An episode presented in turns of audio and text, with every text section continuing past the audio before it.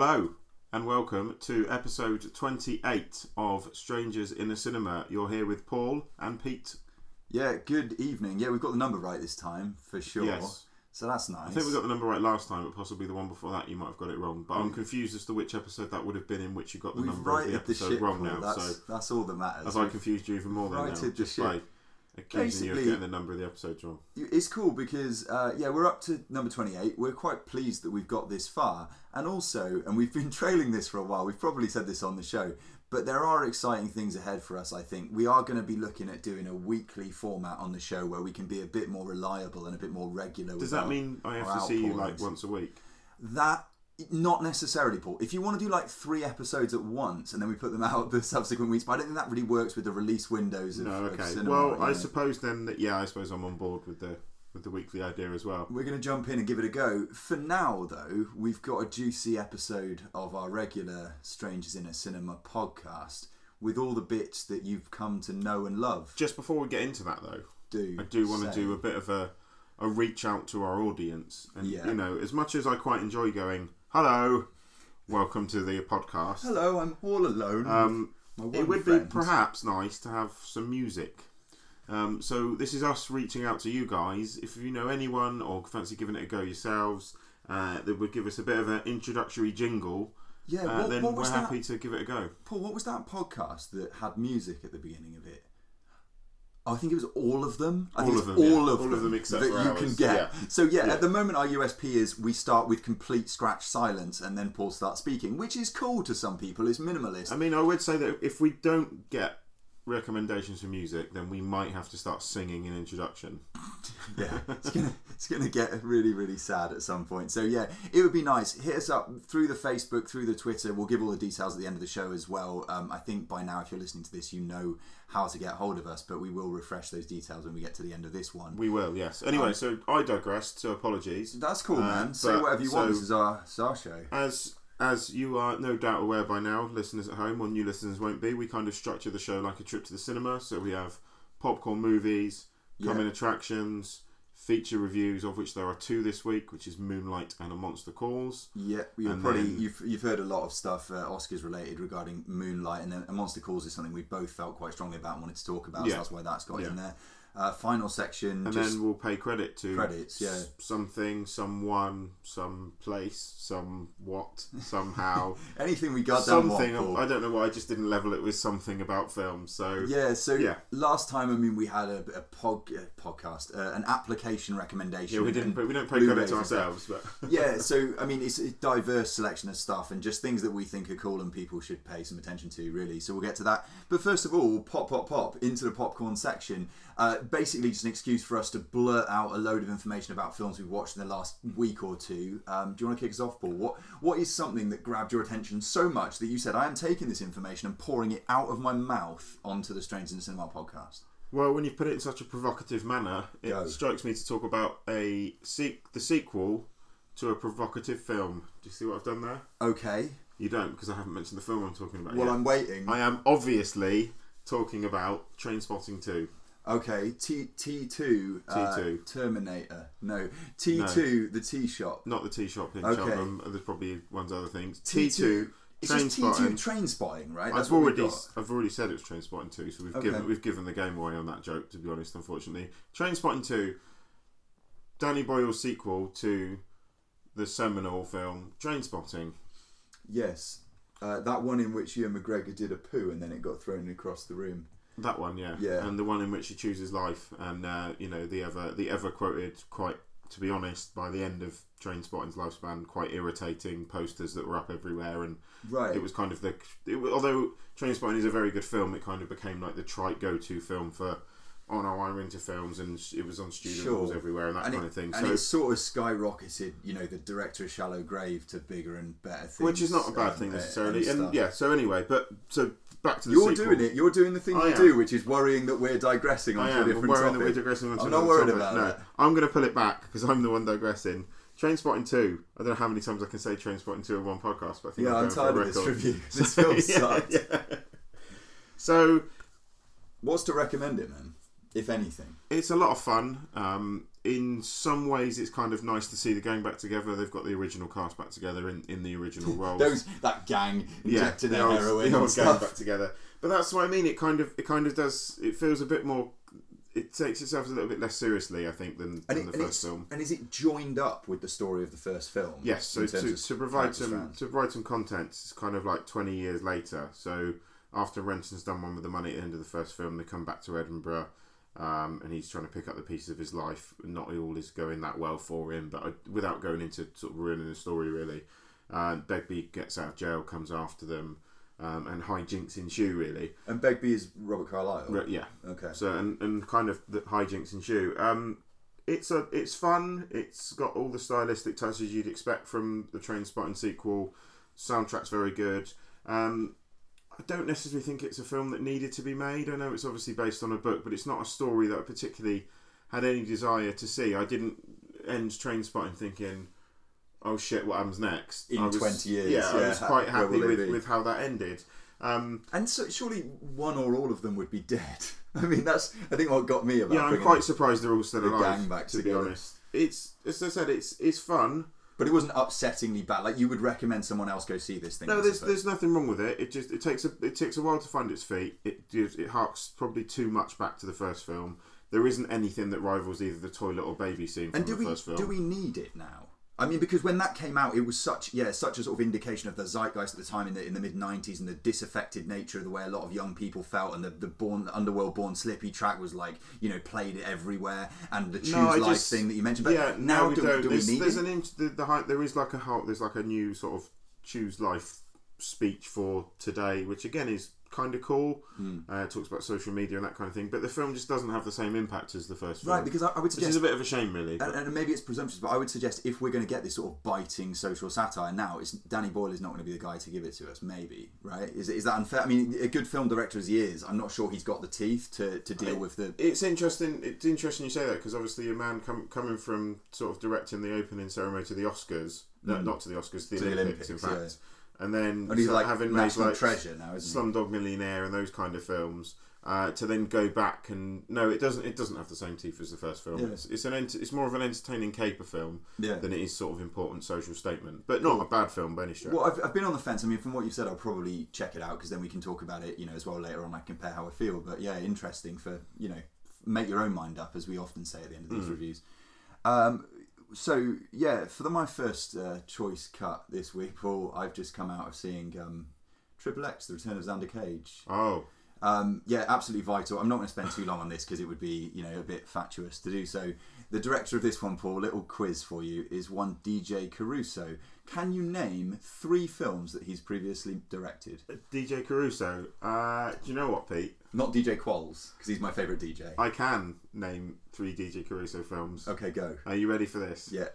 I'm going to do it quickly, so you're listening. Okay. Taking Lives, Disturbia, Eagle Eye. Boom. Oh my word, that's that's both amazing and a little bit sad. But um, yeah, you've got the right man. DJ Caruso is back. Uh, he's also yeah, he's Is a hack, did you say? Or I may as well have done. No, I mean, you know, it's easy to throw stones at films, these big action films. I mean, when you start with this one, when the, the opening credits roll, you've got Chinese backers on screen. You know that this is made for an audience that is going to lap up, you know, action that's pivoting around Vin Diesel and you know his flexing and womanizing and that kind of thing. This plot, as much as it exists, is ridiculously daft. It's all about something called the Pandora's Box, which I said to you earlier, kind of looks like a Game Gear or something along those lines. Um, and I mean, the Game Gear does weigh enough to destroy the world. So, right, it, it, and the battery drain on that it turns is, out that with one of these little plastic boxes that seems like it's cost them about a fiver. Sorry, the box is actually called a Pandora's It's a box. Pandora's- I saw, I saw literally the trailer and thought this is some kind of analogy now. They're like they're opening No. Pandora's box. Well, they are. They are on the Pandora's one hand, but on the other hand, it is an actual box. Uh, yeah, it's capable of dropping satellites out of orbit into Oh, speci- specified targets on Earth.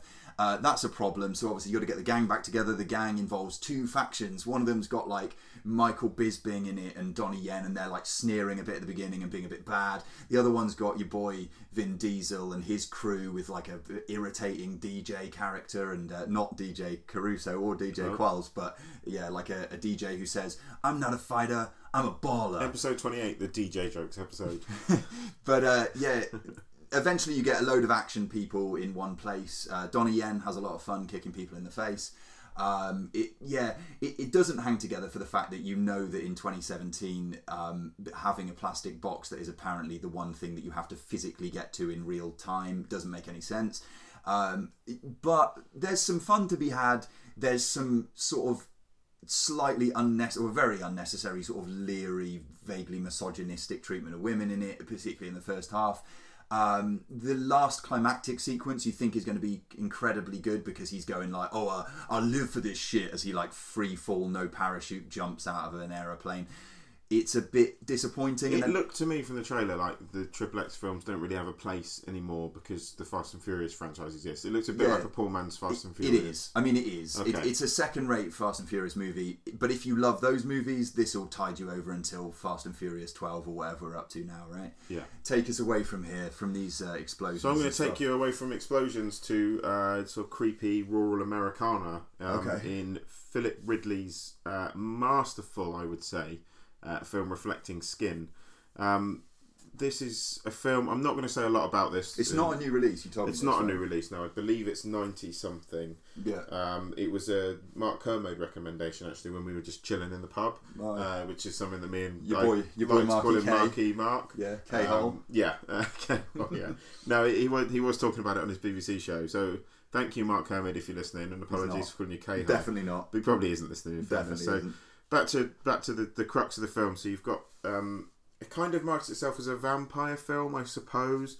But this kind of eight year old boy um, has this very sheltered upbringing with these kind of weird parents living, I said, in the very depths of rural America.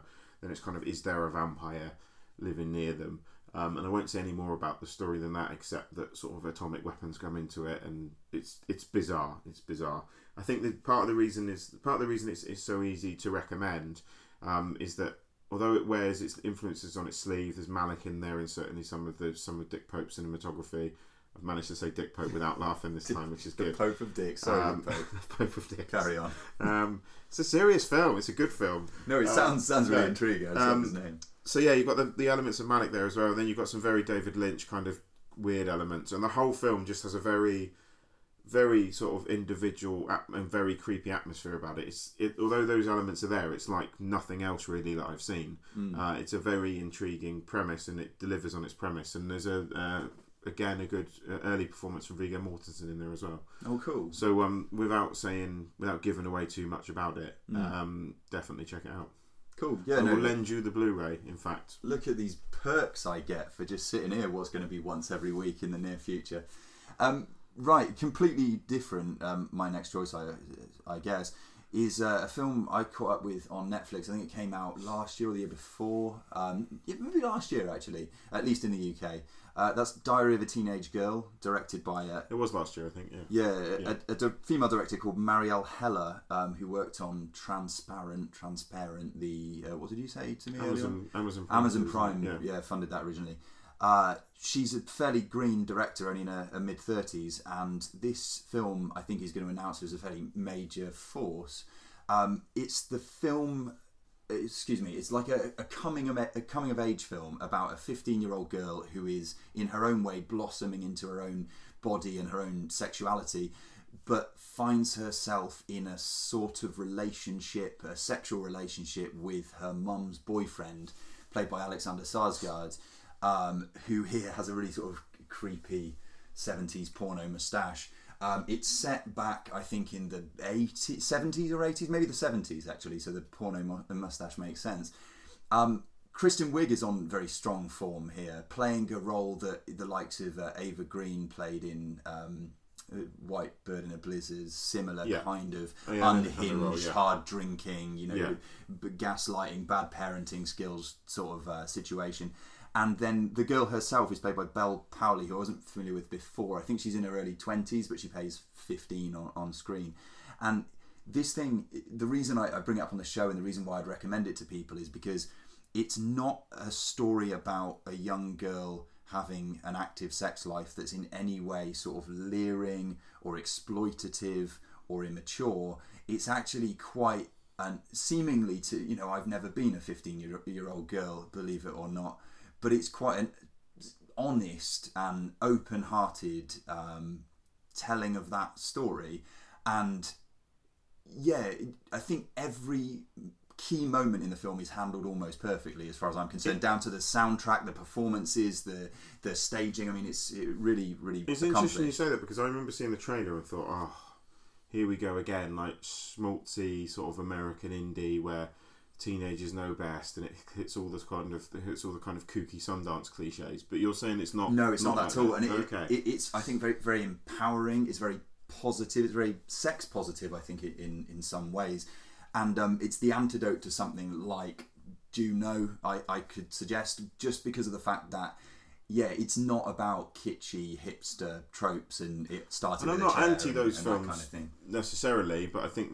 just that that kind of those kind of films have run their course. I think a bit. So it's it's nice to hear that it's not that.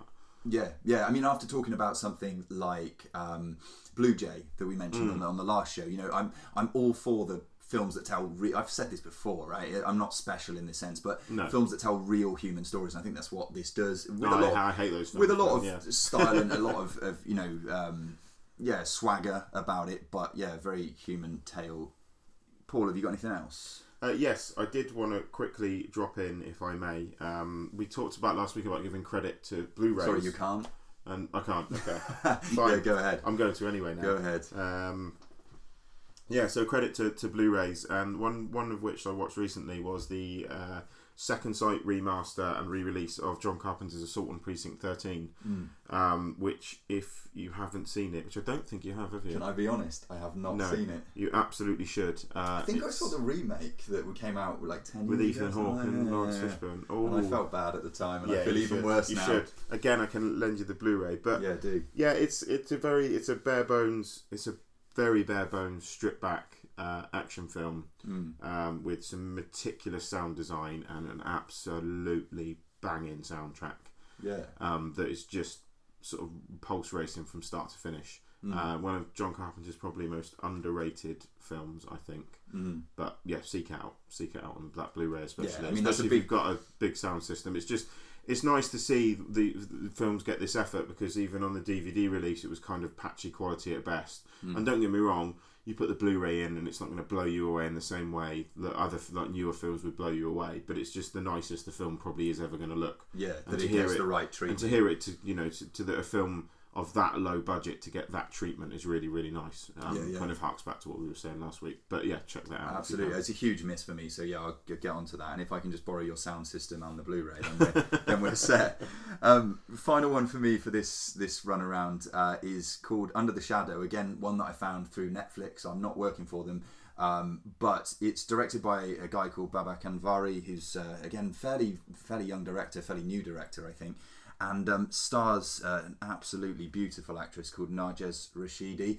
Um, the fact that she's beautiful is secondary to the fact that she, I think she gives a really phenomenal performance. But to set it up, this is somewhere between a sort of conventional. Um, we mentioned when we talked about this before, like the Babadook, like Yeah. a, a sort of um, fairly conventional, well-worn set of horror tropes. Yeah. Um, you've got limited storytelling. There's a mother and a daughter. They're trapped in an apartment building. Um, they uh, the child starts seeing visions. These are scary visions, but the mother at first doesn't believe that they're real, and then starts to be persuaded. There's a creepy doll. There's you know creaking doors. All these things are you know par for the course.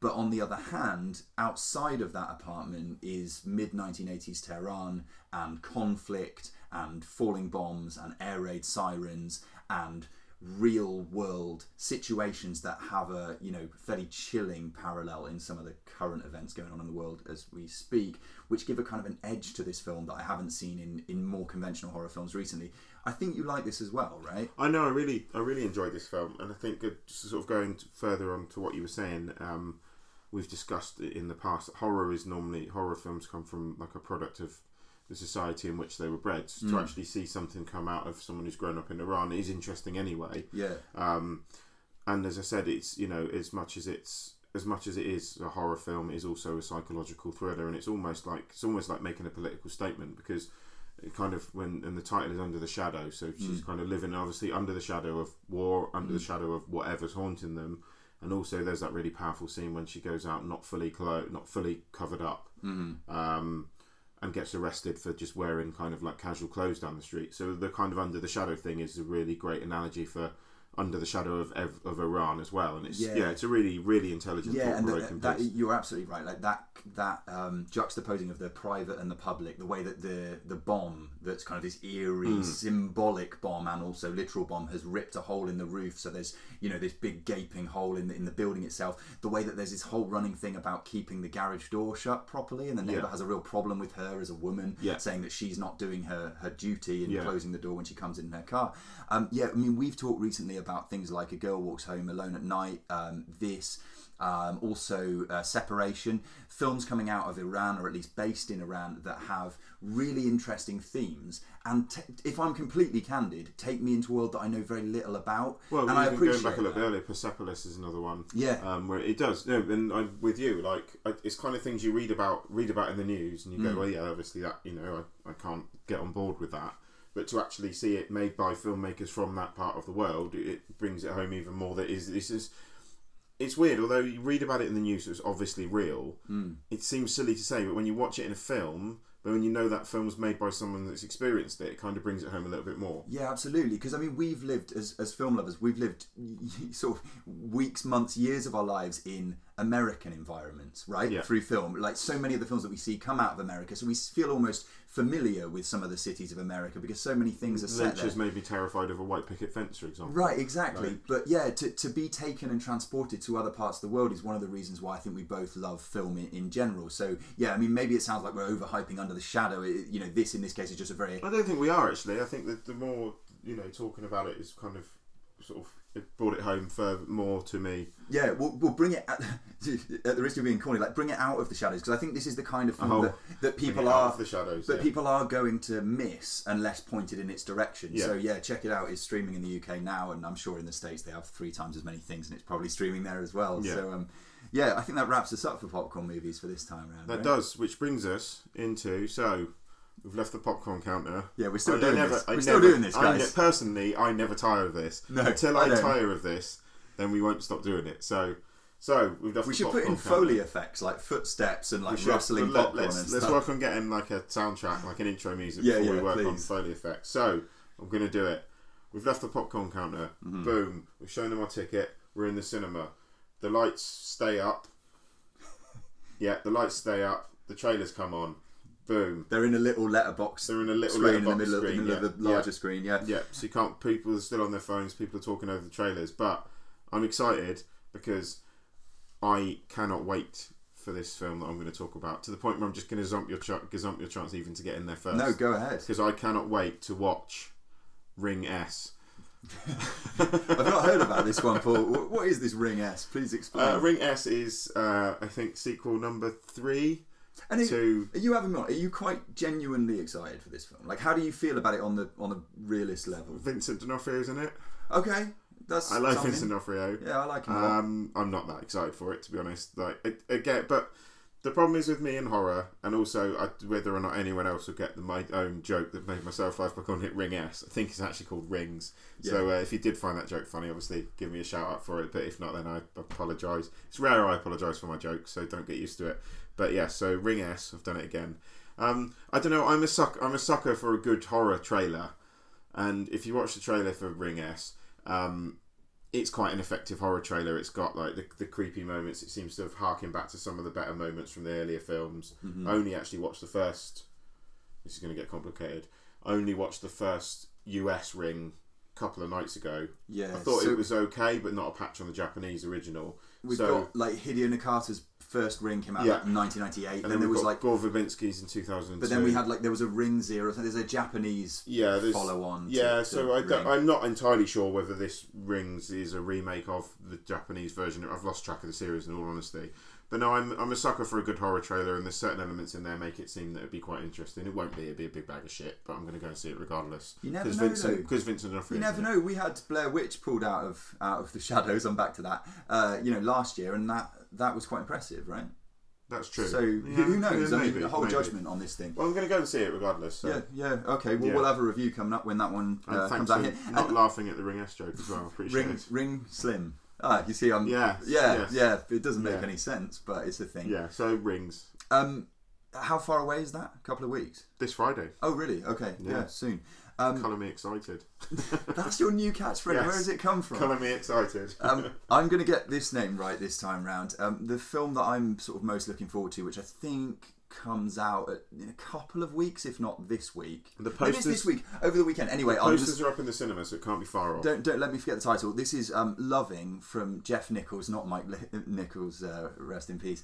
Jeff Nichols, who most recently gave us Midnight Special, which weirdly divided us actually, because I went in thinking I'd love it, didn't really love it. You came out of it raving about that film, as I remember anyway. And I came out of the. Films of the Year episode going, bollocks, I completely forgot about Midnight Special when I made my Maybe list. it's because so- it's not as good as you first thought. Well, maybe. It's maybe. possible. But Um, anyway, sorry. Yeah, maybe you had like lights shining out of your eyes, and so you couldn't, you know, make So any cool. any sense of it. Such a cool But film. yeah, obviously Jeff Nichols also uh, Shotgun Stories and Mud and uh, a series of of well reviewed and I Take think Shelter. Uh, Take Shelter, of course, uh, very well made films, largely starring or including Michael Shannon. Um, this one tells the story of an interracial relationship. Ruth Negga, I know, is the female lead who's been Oscar nominated for her performance. Um, I'm yeah looking forward to it greatly off the strength of Jeff Nichols, but also obviously Joel Edgerton, uh, Joel Edgerton's an awesome actor. Joel well. Edgerton, yeah, has, has been good sort of both behind and in front of the camera Yeah. recently. Has really built a, a fairly noteworthy career Yeah. at this point. So yeah, it'd be interesting to see him uh, in this thing as well. And so yeah, that's that's close. Uh, Yeah. R- Ring S is close. There's a lot to Thank look forward you. to, you guys. Yes. Um, but we don't have to look forward to these things because they're coming up right now. That is our co feature review of both A Monster Calls and Moonlight. Paul, where do we want to go first? Should start with the Monster Calls, just in case I get upset during this review of a Monster Calls, because I got incredibly upset whilst watching a Monster Calls. Yeah. well, Not in a bad way, I hasten to add. Absolutely. I mean, we can be as serious as you like about this review um, because, yeah, I've been looking forward to talking to you about it and just getting your, your take. Um, to set it up, this is, well, J- J.A. Bayona, right? Juan Antonio Bayona's, uh, we know from like the, the orphanage and being Guillermo del Toro's boy. The Um, Impossible, I think. Is yes, him. you're absolutely right. Yeah, that slipped my mind. Um, and it is. He's also got the Jurassic World sequel next up. Oh, is that right? realise, Yeah. That's interesting. Yeah. Um, yeah, it is a film that tells the story of a young boy coping with the, not with bereavement, with sort of impending bereavement via the aid of a monster voiced by Liam Neeson that visits the boy at his home. Paul, I think it's best that you start us off here um, with your reactions, anything you have to say about I was film. a little bit cynical uh, about this from the trailer, and I remember seeing the trailer thinking, okay, either this is going to work remarkably well, or it's going to be sort of schmaltzy, overdone nonsense. Um, as it stands, I think it turned out remarkably well. Yeah, it seemed to me to sort of fly under the radar a little bit in terms of it didn't seem to get the sort of cinematic push that maybe I thought I don't think it, it's. it might. I, I don't think it's made even an Oscar nomination, is it? Yeah, I think it's say got. even an Oscar It might have one for um like a technical category. visual effects. I think there's something in there. Yeah. Um, yeah, I I just thought it, it, it worked remarkably well. Um, and in terms of a film that tugs on the heartstrings, um, it just left me it left me in bits. Mm. From I think the last time I've cried this much of a film was probably Amour. Mm. Um, it, it was that it was that sort of powerful, and for a film with a giant CGI creature in it to leave you kind of that that in pieces, Mm. I think was um, you know very very poignant, and I think what it does remarkably well is anyone. I mean, as as when we took a break from the podcast, it was obviously because my, my father, well, not obviously, my father had passed away after you know, like a long a long battle with cancer, Mm. which is shit. Mm. Um, and there are certain there are certain feelings that get dragged up when you're going through that. That you know, I'm not saying I'm alone in that by any stretch. That that people will feel, and one of those is kind of one of those is is the guilt that you kind of want this to be over for your Yeah. own sake as much as the sake of, of your relative. And I think this film kind of this film made me think a lot about that and a lot of a lot about the death of my father. And I actually did say to my sister, I said, actually, under no circumstances watch this film. You'll really struggle with it. I'm considering. I'm reconsidering giving her new advice and say, actually, I think this will help you with that, and especially to see it from a child's perspective. Mm. Um, it's just such a powerful film, and so heartfelt, and I think for anyone who's been through that, it's not going to be an easy watch. But there's a lot of good to take from it. There's a lot that comes up in the film about the because it's obviously you know y- yourself being a, a grown man and the, here we've got a, a younger central character right I think he's what 12 13 14 years old something like that I don't, Yeah. know, I don't know exactly but um, a pretty young boy and there's a lot about his processing of feelings of rage of anger about the situation that he's out of his control and the lack of control that he has obviously over what's happening with his mother here, um, played by. Remind me of the name of that actress. It will come back to me in a moment. Um, yes, uh, the the feeling that he has that he wants to sort of lash out. His Felicity environment. Jones. Thank you very much. Yeah, played by Felicity Jones. I think fantastically well. Yes. By the way, at least I mean obviously her role is very central here. But when I when it got very dusty in the room, it was usually because we had close ups of her face Yeah. and everything that she was doing with her sort of her eyes Yeah. and her, her the smaller parts of her acting. But if it's not overstepping a mark do you did those resonate with you like those feelings of, of the sort of rage the anger the lashing out the you know the, I think so. Yeah, I think I think just the whole film resonated with, resonated with me. And again, it would be very, it would have been very easy to overplay this into kind of schmaltzy territory, and perhaps it is to some people. I don't know. Perhaps perhaps if you haven't got a personal connection to what's going on, maybe it does seem a little bit overblown. I don't know because obviously I do have a personal connection. well i mean it. i come from that side you know, Yeah. you know i've lost loved ones of, of course Yeah. but in the the direct way that's seen Yeah. on screen it's a lot you know very close to your experience and, and not so close to mine and it still hit honestly at points hit me like a like For a me, freight train so I think I, I think for me it was just I. It needs a second viewing, but not far not far off a masterpiece. I think in terms of just how much it, it struck a chord and how well they used the CGI creature. It's a fantastic performance from Liam Neeson as the voice of the creature, um, and a nice little touch which you won't ruin if you noticed who was in some of the photographs later on in the film, which I Yeah. thought was a quite nice Yeah. quite a nice touch.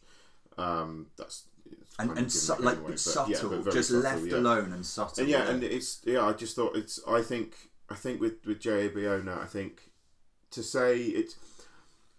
I want to say, and I will say, I don't think he will make a better film than Mm. this. That's not to say he will not make another good film. I just think sometimes when you see, like for me with Paul Thomas Anderson, There Will Be Blood. Mm. Like when you see a director at the peak of their powers and go, if they make a better film than this, I'll be very, very surprised. Mm. I came out of a Monster Calls going, I think that man has just made his, that's his masterpiece. That's the, the best film he's going to make.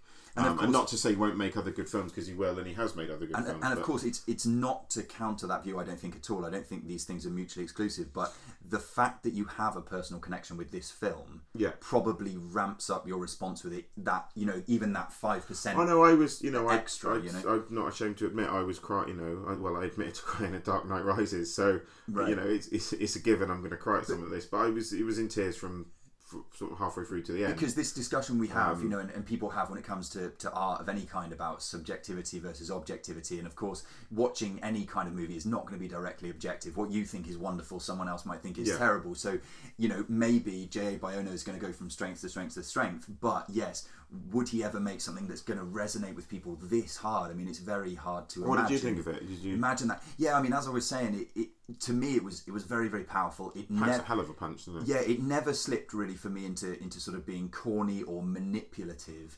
I think aside from what we're talking about with the emotional thrust of the film, it's worth mentioning that the the animation or, or computer animation of the Liam Neeson monster is at points phenomenal. When you've got the the vines and and uh, branches and parts of the tree wrapping around things in the space around the the boy, uh, yeah, really really beautifully done. I think. I mean of course, when there's this link drawn between Guillermo del Toro and J.A. Bayona because they've worked together and, and del Toro has supported him so much, you look at some of the things on screen with that extra critical eye because There's you a know. bit of there's a there's a sort of there's a definitely a, a touch of Pan's Labyrinth about Mm. on Monster Calls, I think, but it's you know not not in a bad way.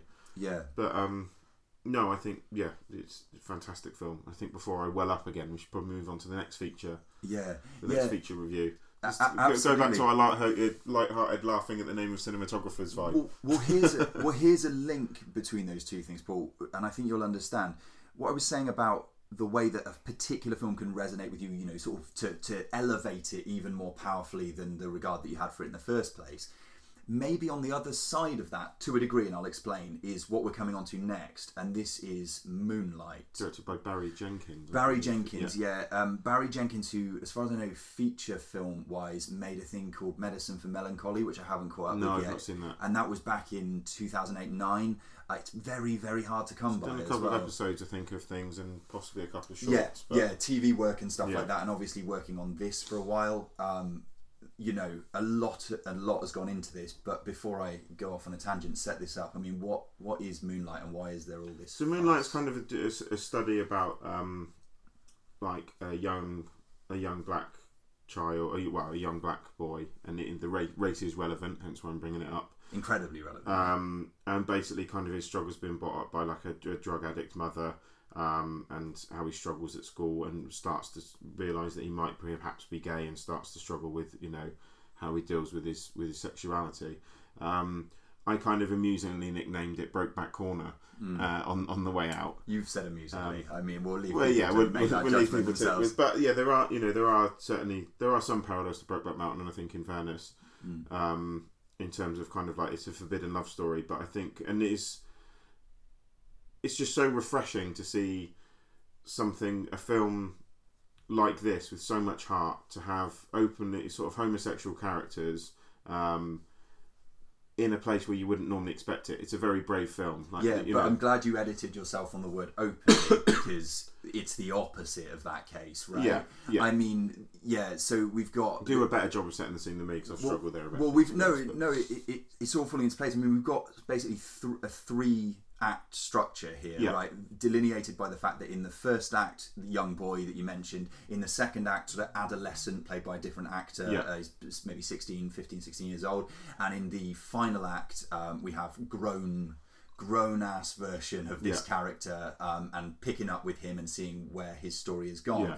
But everything That's what makes that awesome artwork that is the poster where you've got a Yeah. bit of each of their faces. So yeah, Um, it, every part is sort of just pushing the tide a little bit further to shore on the story of a man struggling with how little he's able to let out the things that he truly feels. And like you said, I mean, it's hard to come out of it without thinking about something like Brokeback Mountain. Yeah. Because, you know, very different situations here. Because in Brokeback Mountain, we had horrific violence doled Yeah. out to the character, central characters in the South, in the United States, uh, dealing with being homos- in a homosexual relationship. And here, there is no oxygen for somebody coming out in the kind of And I think it's in even black more. I mean, you know, the, reason, the reason I cited Brokeback over and above other other examples of queer cinema is because Brokeback is obviously about like how uh, how unacceptable it is to have a homosexual relationship now. And as you say, if you think it was sort of badly thought of in the Brokeback setting. Mm. What it must feel like in those growing up in that environment to, to have the you know to yeah, to well, be gay must be awful. it- like it, it brought to mind you know the thing from uh, what now 2012 13 when frank ocean the hip-hop mc Mm. and odd future alumni um, came out as bisexual uh, online and got both positive and supportive messages and very very very negative messages and i think that it often grates with me when I'm told that a particular film, particularly an Oscar nominated film, is important because Yeah. it sometimes feels like, you know, an excuse for maybe dramatically it's thin or it's just tapping into something that was ready made to you know hit people where it hurts and sort of a, a button pushing film without maybe the the style or the substance to back that up in this case barry jenkins ebb and flow and kind of camera movement and sound design and dropping music out of scenes and just having um, environmental sounds and softness and quiet and like all this study of the inner life of this man elevates this way above just being important in inverted commas with a kind of vague eye roll you know No, but in, in but in the same, I see where you're coming from. It is an important film because obviously, it's, no but that's what yeah. i mean it's an important film Yeah. in the good sense not Yes. in the not in the yeah, it's, an, it's not just it's not just an important film. It's also a very good film. yeah Um, and yeah, the, the three the three lead performances of in uh, across the age groups are fantastic. Yeah. Um, I think we were saying we were saying when we came out of it yesterday as well that although they, there are there is some physical resemblance between the, obviously the three people playing him. It's more about the ticks and Yeah, the way these people speak and- and, the yeah. mannerisms. And the, the three actors have just nailed it perfectly. That you can still tell it's it's the same person. Yeah. I think if, if there's any weaknesses there, there's certain there's certain elements like the the um, the relationship with Mahershala Ali. Um, I'd like to have seen that maybe.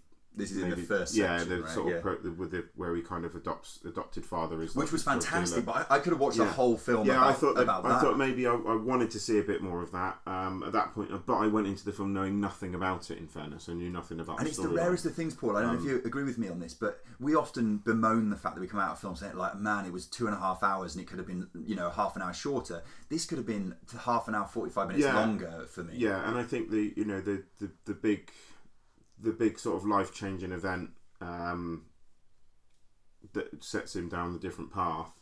I don't think was perhaps powerful enough. Maybe or mm. maybe I think maybe I'd like to have seen.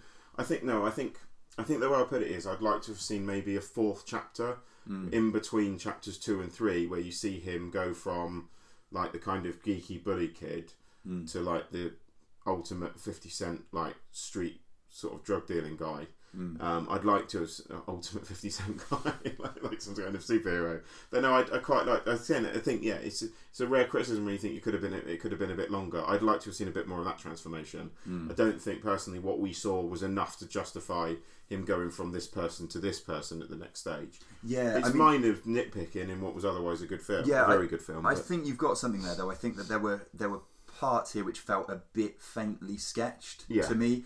However, when you've got so much style and so much craft on screen, you you forgive that.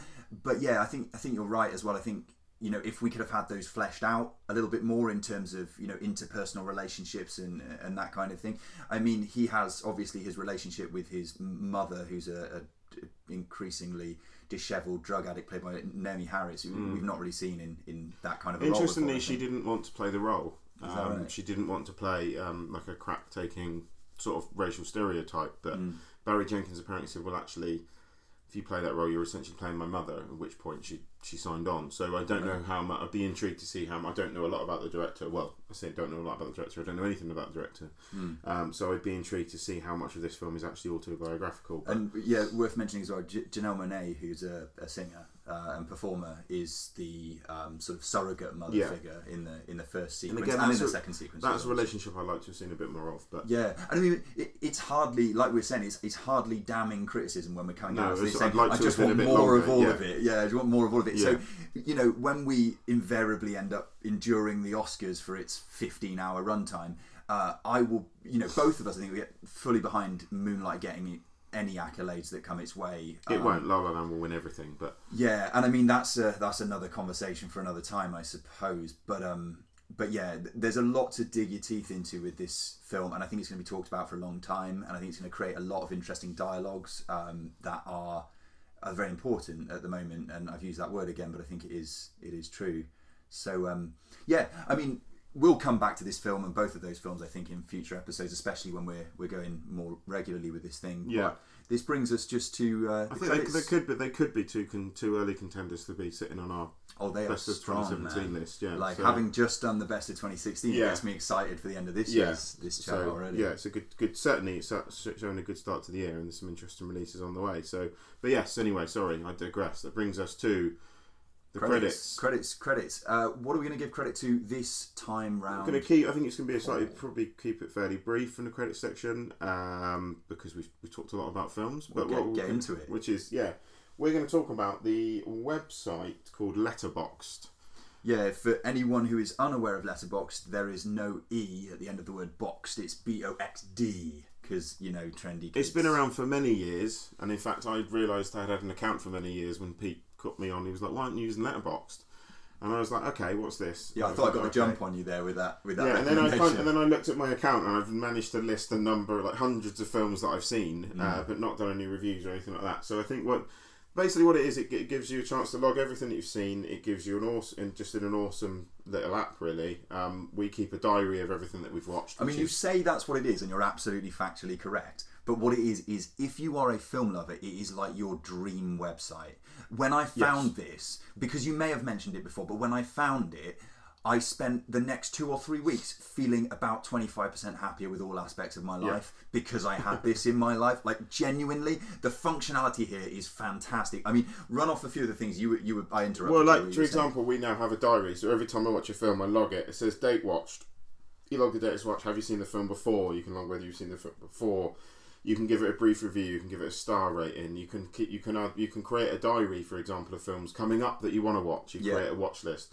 You can go in and, as I said on my profile, it will show me all the films that I've ever seen. No, well, I've not managed to do that. I think when I But you can log all the you films do, you've yeah seen if you want which. I have been time, doing yeah. probably since middle of last year. We've been logging all the films that we've watched. So um, it will let you review it. It will let you look at other people's review of it. You can create custom things. lists yeah. as well. You know, if you if you think You that, can for create example, top ten lists. Right, if Under the Shadow sounded interesting, but you know more than us about Iranian horror films, create a list. Top ten Iranian horror films. Go. We're li- you know we're listening. We're looking for that. So yeah, there's I mean you've got hyperlinks on every actor and Yeah. actress and director to jump All the, around I- the, all the site. information you'd expect from IMDb is all in there. Right, and you also Um, see, as well as obviously the esteemed um, pairing of myself and, and Paul, you see other fairly well known film reviewers from various publications around the internet and, and in print who have their own curated page where they review stuff and give ratings and so on. Because I was going to say, funnily enough, um, linking back to something you talked about or we talked about before, for a Monster Calls, one uh, David Ehrlich,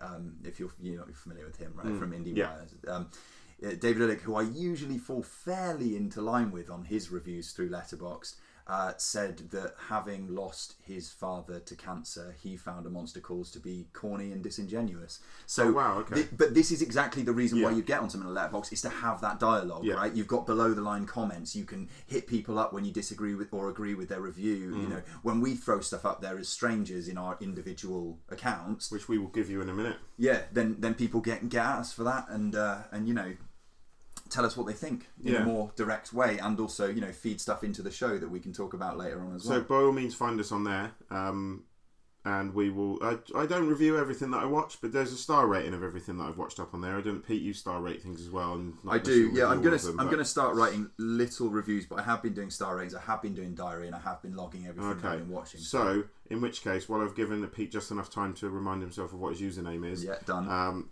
nice. So you've got, got you back there. So I am on there as uh, Ham Solo seventy seven. That's H A M S O L O seventy seven. That's where we can see which one the cool one is. Um, Yeah.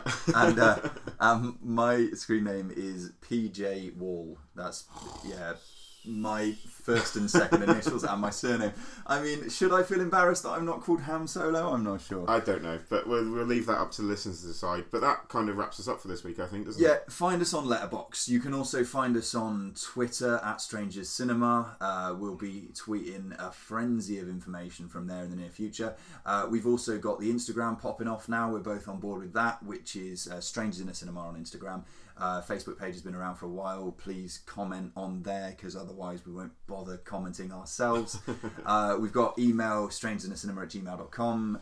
Blah, blah, blah, blah, blah. Anything I've missed? Uh, no, but there is, that relieves us to say uh, we will see you next week. Yes, This next is going to be week. a challenge for us next week. you weekly listeners, and uh, yeah, enjoy the rest of the week. I've been Pete Wall, he's been Paul Anderson. Till next time, Goodbye. goodbye.